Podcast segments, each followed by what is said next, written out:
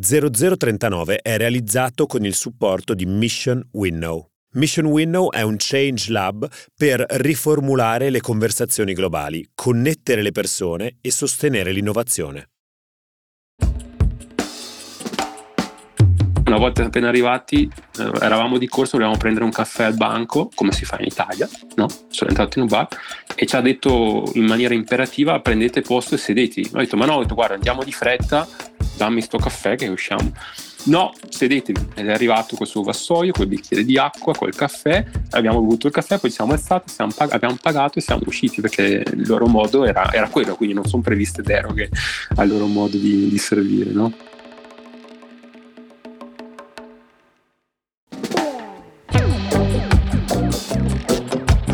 C'è una cosa che accomuna tutti gli expat che chiamano in Italia, il prefisso 0039.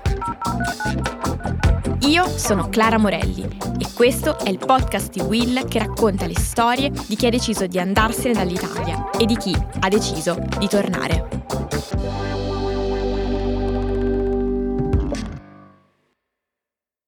Non sono solo i singoli studenti o giovani lavoratori a lasciare l'Italia per andare all'estero. Nel 20% dei casi sono famiglie intere a spostarsi. Il motivo è ben preciso, le condizioni di welfare migliori offerte da altri paesi.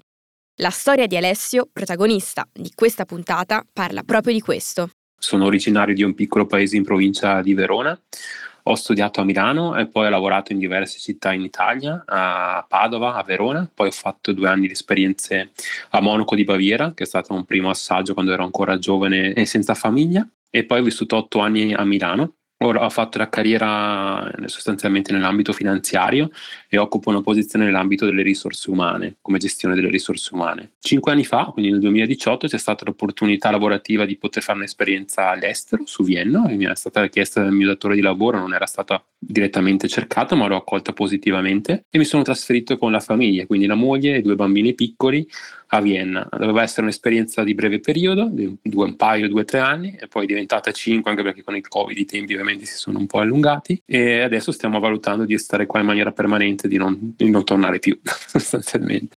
Alessio è diventato expat quasi per caso, ma il successo del suo percorso è dovuto a chi lo ha affrontato insieme a lui. Mi è sempre piaciuto lavorare in ambito internazionale, infatti l'esperienza anche che avevo fatto a Monaco era stata molto interessante. Poi è stata questa opportunità e non è stato semplice perché con una famiglia, una bambina di un anno, poco più sostanzialmente, e un'altra non è stato semplice. Però col supporto de- della moglie e di tutti quanti, insomma, abbiamo, abbiamo visto che in questi anni siamo stati molto contenti. Riusciti, siamo riusciti a superare tutte le difficoltà che una nuova realtà, un mondo diverso, una lingua straniera diversa. Infatti, noi non parliamo adesso un po' meglio, ma all'inizio non parlavamo tedesco. E le bambine? Vanno a una scuola in Austria, allora la piccolina ha fatto l'asilo nido tedesco, quindi ha fatto tre anni, beh, doveva ancora quasi imparare a parlare ed è entrata nel mondo tedesco, e invece quella un po' più grande che doveva entrare in prima elementare ha cominciato con una scuola internazionale, quindi con una classe dove i bambini parlano tutte le lingue, dovevano fare tedesco. Io adesso lo parlo, nel senso ho fatto corsi intensivi lato mio e mia moglie lo stesso si è messa giù per sopravvivere diciamo nella quotidianità. La moglie diciamo, era appena rientrata dalla maternità, che infatti la bambina aveva 9 mesi, 10 mesi, mesi, ha accolto questa opportunità, ha visto del valore positivo per le bambine per fargli fare un'esperienza internazionale e quindi si sì, ha lasciato il suo lavoro, poi ne ha trovato un altro, un altro a Vienna, non, non, subito, dopo quando la bambina era un po' più grande e mi ha supportato con tutta la parte soprattutto logistica, scuole e quant'altro ed è stato un grande supporto, senza di lei sarebbe stato tutto molto più difficile. Come si gestisce un trasferimento all'estero di coppia? È una scelta comunque familiare, quindi quando si decide di andare all'estero, specialmente per chi ha già la famiglia, deve essere un po' tutti d'accordo, no? non deve essere una cosa tirata, perché sennò poi, come dappertutto, non solo all'estero, anche in Italia, le cose non, non girano. In Italia le cose non girano.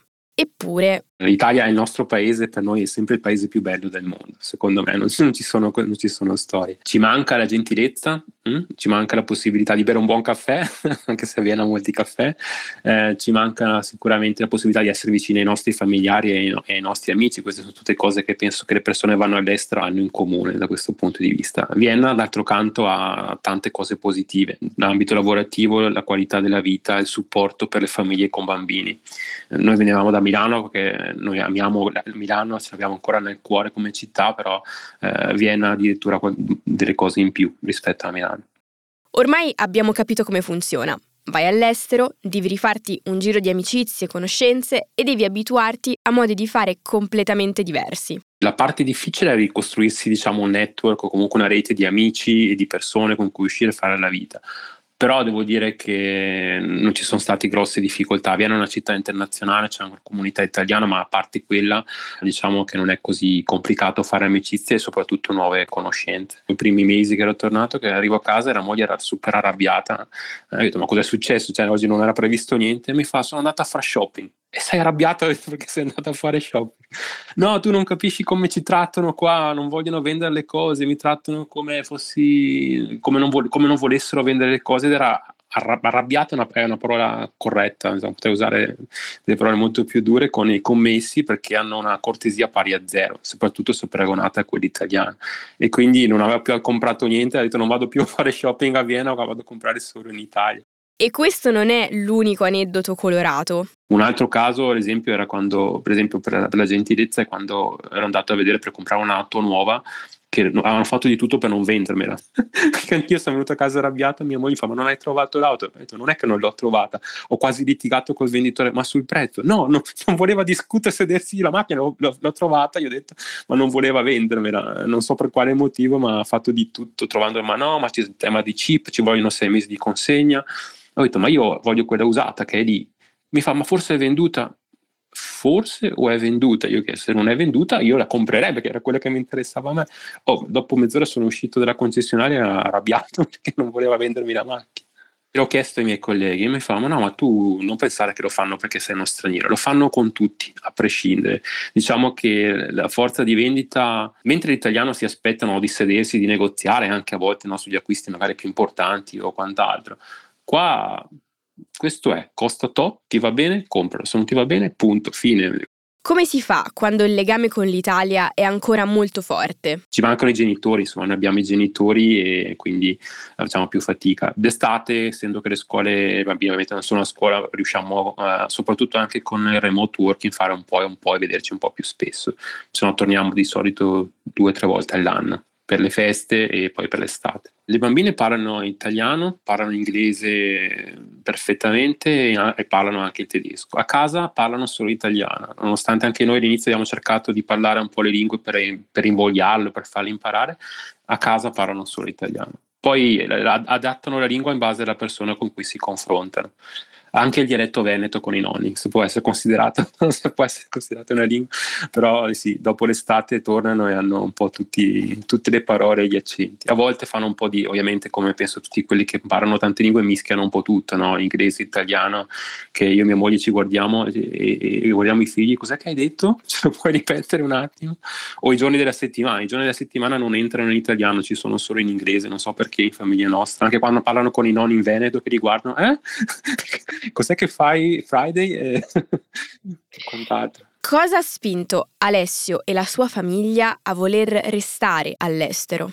Ci sono diversi aspetti, no? non ce n'è uno solo no? che ti fa considerare. La parte lavorativa, quindi le opportunità di lavoro che ci sono, sicuramente una di queste, i salari, che a parità di lavoro, di posizione, devo dire, poi lavoro anche, mi occupo nelle risorse umane, riesco anche a guardare un po' più in largo, vedo che c'è una differenza significativa e sostanziale. C'è un supporto alle famiglie, specialmente per quelli che hanno i bambini, eh, sicuramente molto importante. Faccio un esempio, per esempio, quando siamo arrivati la bambina doveva andare all'asilo nido perché mia moglie stava pensando di tornare in ufficio e abbiamo cominciato a cercare, abbiamo trovato uno vicino a dove lavoro e vado là, è aperto dalle 7 della mattina alle 6 di sera, fanno la colazione, il pranzo, la nanna, la, la merenda merenda e anche la cena se vai a prenderli dopo le 5 e il costo era di 200 euro tutto compreso. E quando me l'hanno detto, io parlavo poco tedesco, la signora parlava poco inglese, eh, e ho detto: Ma 200 euro alla settimana? Perché ero abituato ai prezzi di Milano, no? dove un asilo nido costa tra i 5 e i 700 euro media più o meno. Mi fanno no, è tutto compreso, il pranzo, tutto. Ho detto ma devo pagare per la, per la mensa? No, no, è tutto compreso. Poi mi ha fatto vedere il costo dell'asilo che è uguale a quello di Milano, solo che il costo per la famiglia è 200 euro. E il resto lo mette lo Stato o la regione di Vienna nella città di Vienna per le famiglie e i posti ce ne sono veramente tanti. Altro aspetto economico, tanto da condividere, visto che siamo nel podcast, sono il contributo no, per l'assegno per i figli che è stato introdotto anche di recente in Italia.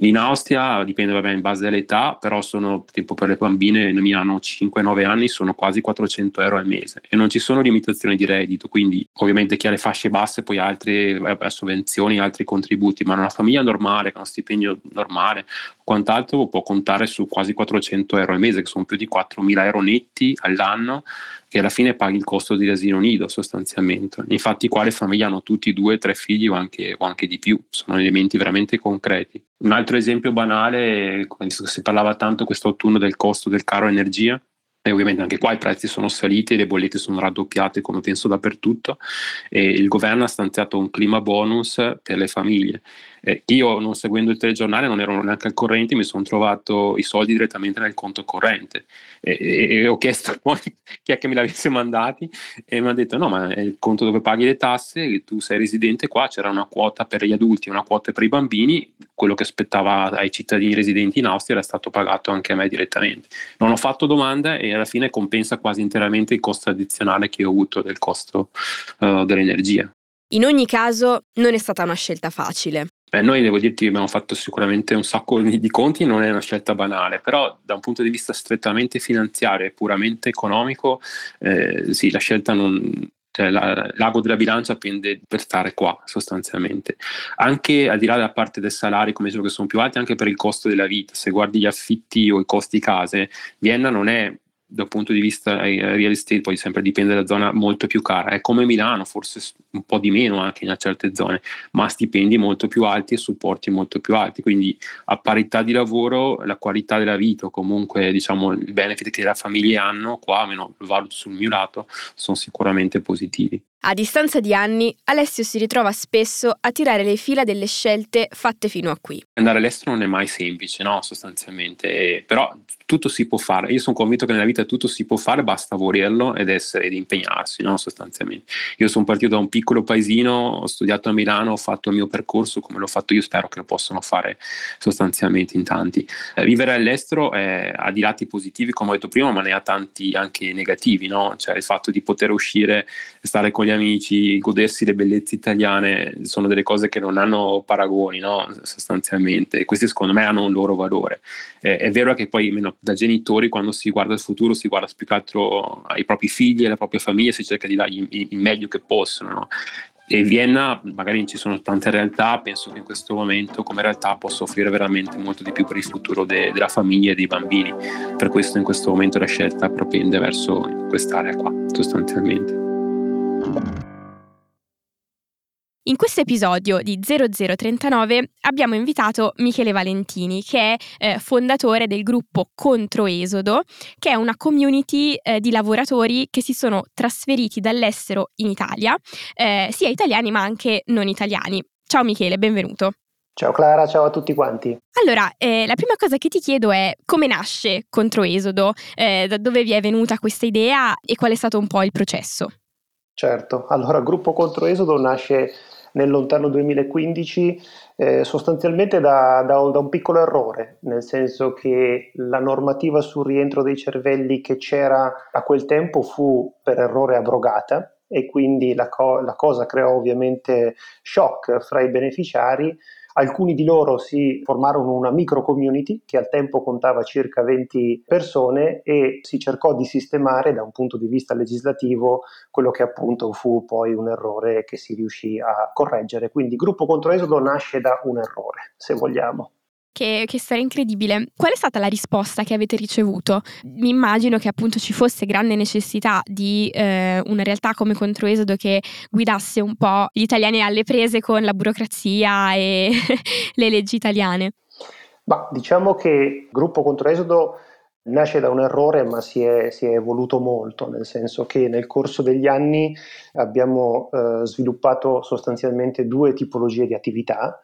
La prima è quella di fornire assistenza fiscale di base a tutti coloro che sono rientrati dall'estero per motivi lavorativi in Italia oppure che hanno intenzione di farlo e che quindi sono ancora all'estero. Ci tengo a precisare che questa eh, assistenza noi la forniamo in maniera totalmente eh, gratuita, non c'è alcuno eh, scopo di, eh, di lucro. E come seconda attività del gruppo è quella di raccogliere nel corso del tempo eh, dai membri della community, che ad oggi conta circa 3.500 iscritti diretti, quelle che sono le, le esigenze, le necessità per poterle poi rappresentare sui tavoli istituzionali della politica e cercare e fare in modo che la politica adotti i correttivi necessari alle norme eh, affinché queste volontà siano in qualche modo soddisfatte. Queste, se vogliamo, sono le due nostre principali attività che facciamo ininterrottamente dal 2015 su base volontaria, lo ripeto, il sottoscritto e Francesco Rossi, che è l'altro fondatore del gruppo Contro Esodo è sicuramente eh, molto utile e ci saranno tante persone a cui sono sicuramente svoltato, svoltato tutto il processo di, di, trasferimento. Quindi le cose che fate è appunto supportare proprio uno a uno le persone che si rivolgono a voi, però anche poi farvi portavoce di tutta la community eh, con le istituzioni. Come avete trovato questa, questa seconda cosa in particolare? Quanta diciamo disponibilità c'è da parte delle istituzioni? Quanto è sentito il tema? Ma allora diciamo che nessuna delle due attività è particolarmente semplice. La prima, ci torno brevemente sopra, non è semplice perché come gruppo noi sostanzialmente andiamo a fare un, una sorta di servizio che in teoria dovrebbe fare lo Stato, nel senso che esiste una legge che dovrebbe essere pubblicizzata, utilizzata, resa fruibile facilmente, ma se non ci fosse gruppo controeso da farlo, appunto purtroppo la legge sarebbe eh, solamente in gazzetta ufficiale e difficilmente chi sta all'estero la conosce o comunque conosce i dettagli per poterla eh, utilizzare. Quindi noi facciamo un po' da trade union fra chi la vuole utilizzare e la legge stessa, se vogliamo. Per quanto riguarda invece la, la seconda eh, attività, quella di portare le istanze, noi la organizziamo in maniera abbastanza sistematica perché con cadenza quasi eh, annuale facciamo dei sondaggi fra i membri della nostra community chiedendo sostanzialmente quali siano i temi che più stanno a cuore.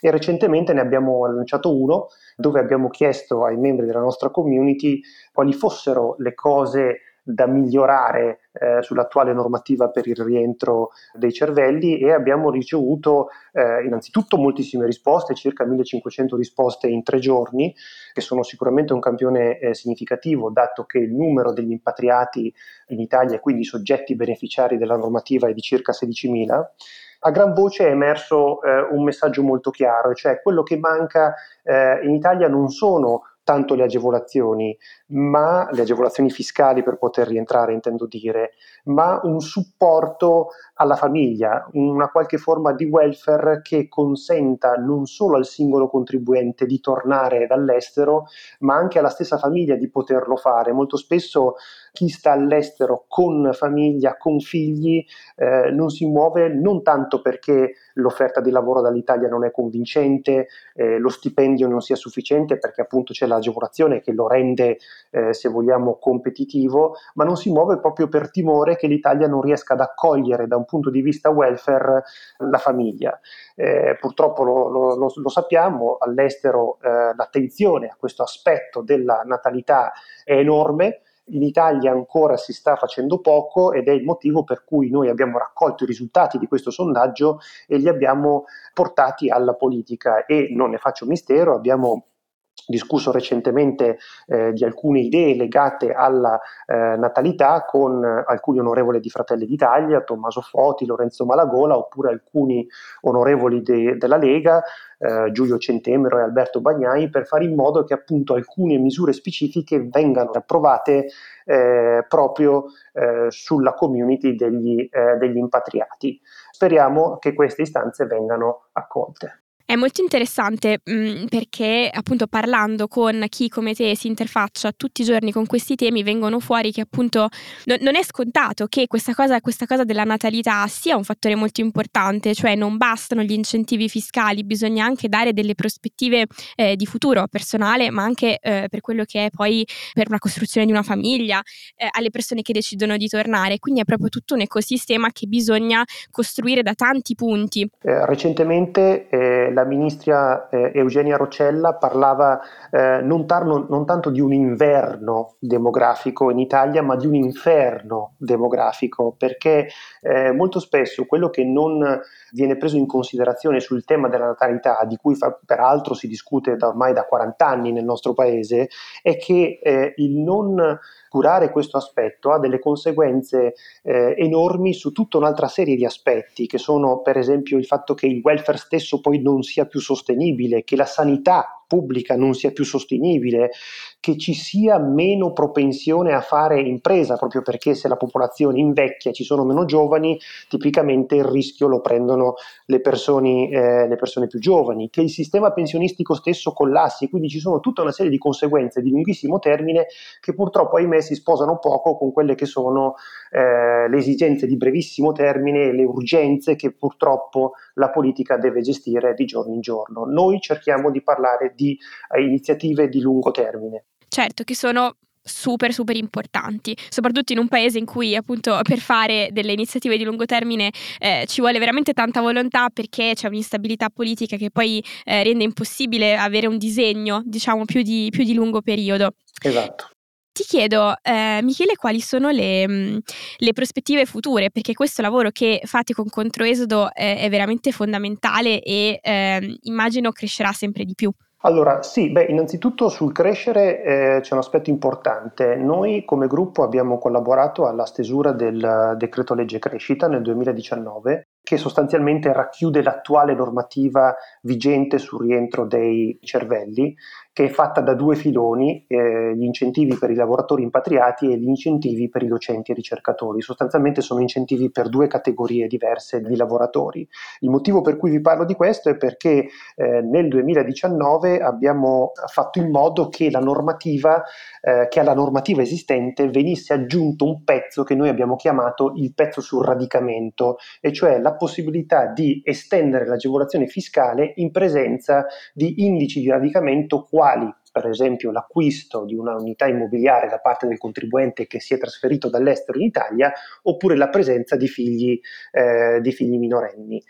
Quindi diciamo il punto di svolta della normativa sul rientro dei cervelli è stato appunto l'approvazione del DL crescita dell'aprile del 2019, dopo il quale abbiamo voluto verificare se effettivamente eh, questa norma avesse in qualche modo eh, funzionato.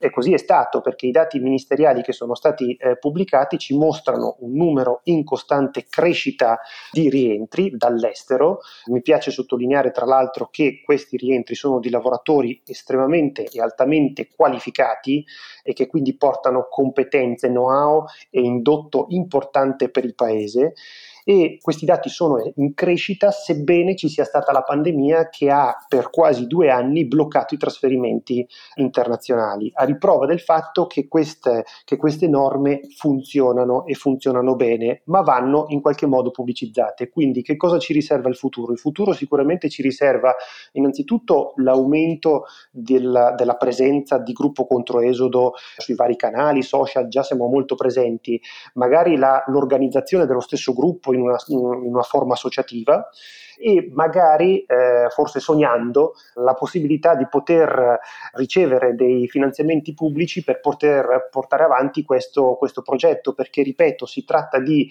eh, usare bene quello che già c'è, pubblicizzarlo e, e renderlo fruibile fondamentale. Io direi ce n'è un gran bisogno, quindi incrociamo tutte le dita. E dove vi possono trovare? Come vi possono contattare? Allora, noi abbiamo un sito che si chiama www.gruppocontroesodo.it, lì ci sono i nostri contatti, eh, ci scrivono in media 5, dalle 5 alle 6 persone al giorno, cerchiamo di rispondere, abbiamo una risposta per tutti, ovviamente eh, compatibilmente con i nostri tempi.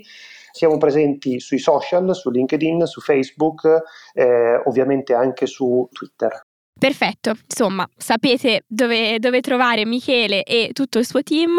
Io vi ricordo che potete scriverci tutte le vostre storie a 0039 willmedia.it. Io ringrazio Michele Valentini per essere stato con noi e per tutto il lavoro che fate con Controesodo. Grazie a voi, grazie mille. Ci sentiamo la prossima settimana. Ciao a tutti. Ciao a tutti.